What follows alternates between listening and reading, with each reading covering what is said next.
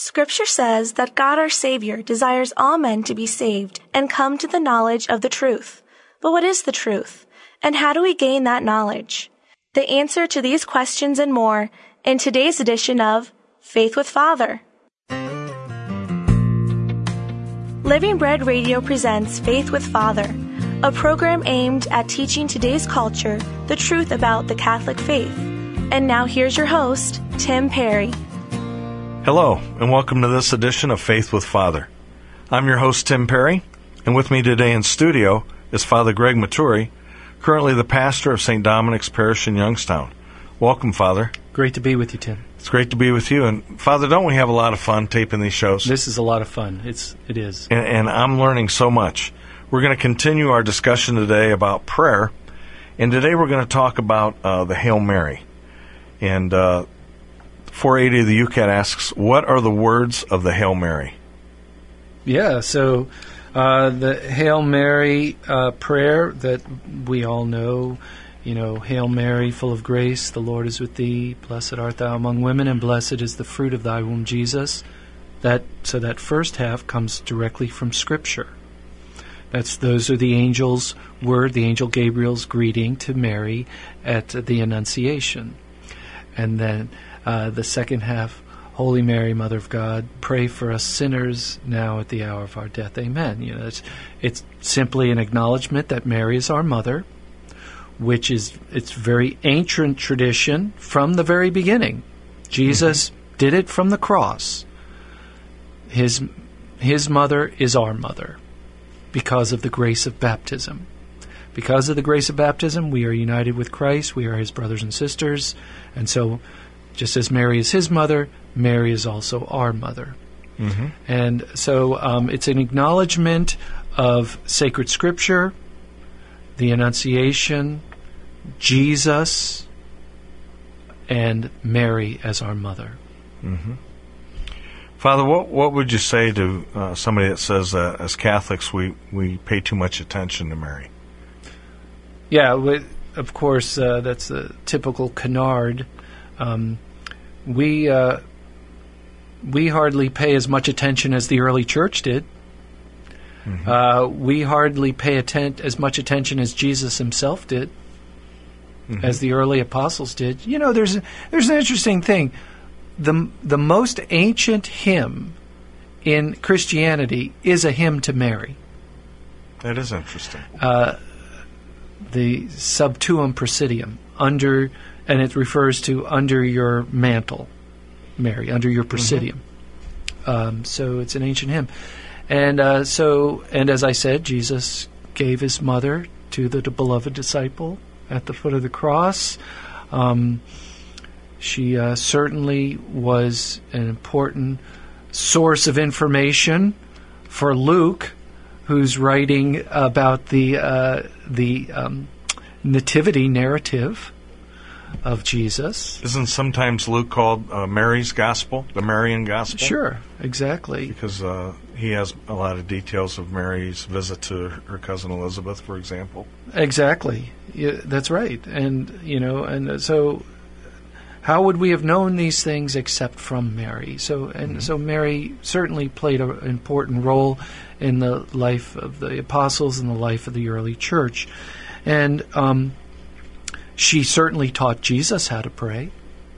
Mm-hmm. Um, uh, even though obviously he is God incarnate, but as a child, but he was also uh, grew up as, but he's also human. He's also fully human. So Mary would have taught uh, some of that to her. In the mystery of the of God made man, Mary played a role in Jesus' education. Mm-hmm. Um, so, uh, and she played, and as our mother, through the grace of the Immaculate Conception, for her, and through the grace of baptism for us, uh, she is our mother as well. I'm fond of talking about Mary because I've been a uh, member of the Legion of Mary at our church for several years, and I'm now the president. I got elected the president, but um, several of the points that I like to make is uh, number one, Jesus kept the commandments honor your father and mother. So, as followers and lovers of Jesus, we imitate Christ. And Christ loved his mother, and, and certainly, since Christ loved his mother, we're going to love his mother. But as you mentioned, she's also our mother. If we're brothers and sisters in Christ, which we are, then Mary's our mother. And who spent the most time with Jesus? Mary. Who probably helped write many of the Gospels, especially Luke's? Mary. Who was the first Christian? Mary. And who suffered the most with Jesus? Mary. Mary. Whose yes allowed salvation to come into the world? Mary. Her her her yes. Um, I'm fond of also pointing out that Mary's only job in her entire life, and even now in heaven, is to point us to her son Jesus, to lead us to Jesus.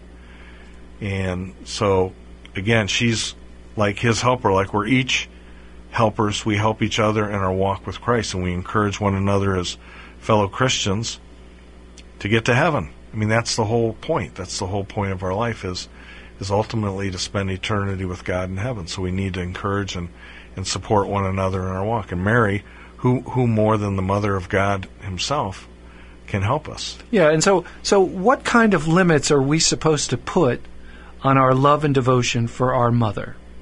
What kind of limits are we supposed to put on our love and devotion for our queen?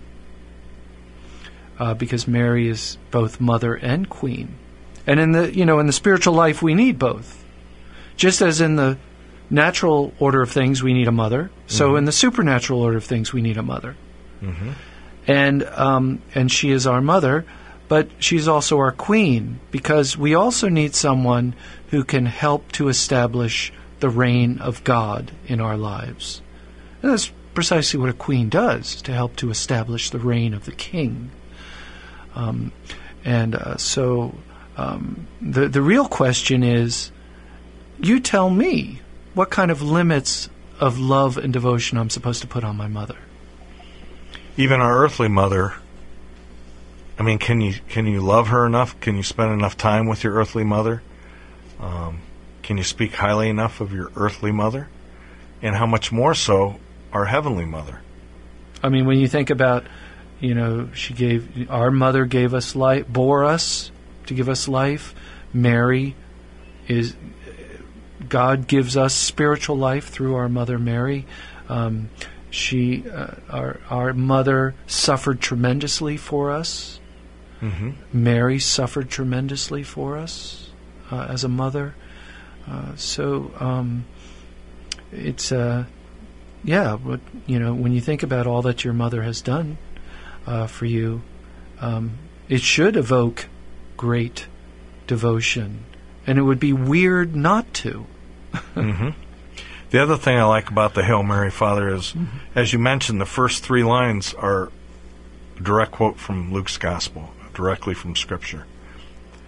But there's one word in the prayer that isn't in the Our Father, and that's the name of Jesus. And as you mentioned in a previous show, if we just say the name of Jesus several times throughout the day, that would be a great way to enhance our, our daily prayer life. Just saying the name of Jesus the name of Jesus is in the Hail Mary. It's not in the Our Father because, in humility, as we talked about previously, in, in the humility of Christ, He pointed us to His Father. Well, here in the Hail Mary, we're acknowledging her Son, Jesus, and we're, and we're saying His name. So we're quoting Scripture and we're saying the name of Jesus. So, so again, it's a beautiful prayer to say. And again, you, you don't just say, uh, the Our Father one time once, and then you never say it again. I mean, you say prayers, at least I do, more than once, over and over again. Yeah, that, that, that's an excellent point, Tim. You know, the fact that Jesus, the name of Jesus, is in the Hail Mary, uh, the prayer of the Hail Mary. You know, the Catechism of the Catholic Church mentions three types of prayers vocal prayer, meditation, and contemplation. And uh, we all know what vocal prayer is. You know, that's when you recite words, when you say words. So, um, in a sense, uh, the the the Hail Mary is part of the vocal prayer because you're actually reciting words. But the Catechism of the Catholic Church also lists uh, the Hail Mary and the Rosary under meditation. It's a meditation form of prayer. You know, the idea that um, this is not mere repetition, this is um, meditation. See, it's the nature of meditation that the prayer is repetitive, and um, because that's that's the way meditation works. Um, the uh, and so um, when we talk about if if in fact meditation is a valid form of prayer, then repetition is a valid form of prayer, and um, rose the rose the Hail Mary and the Rosary would would fit under that category of meditation. So speaking of the Rosary, isn't isn't that uh, a Dominican form of prayer? Wasn't the Rosary given to us by Saint Dominic himself?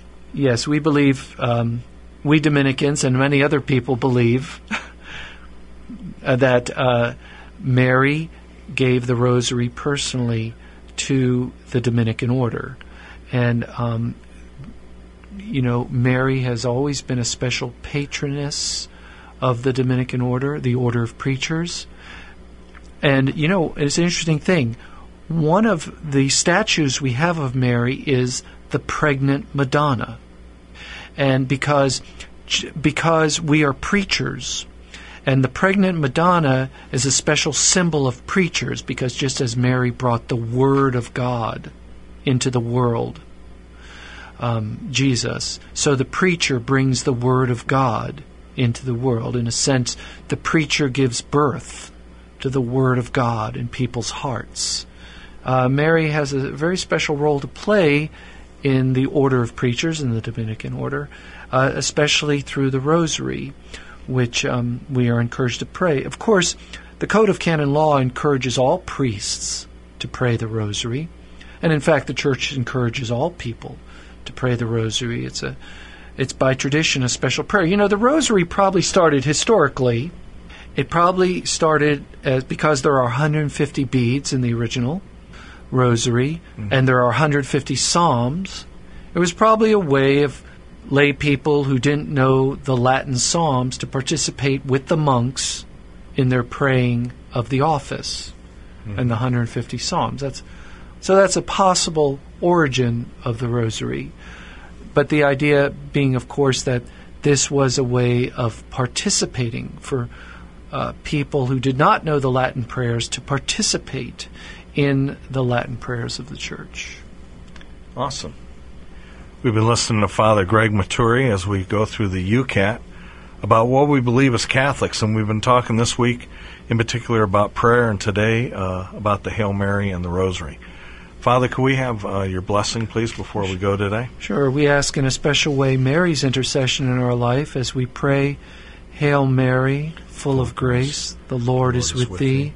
Blessed art thou among women, and blessed is the fruit of thy womb, Jesus.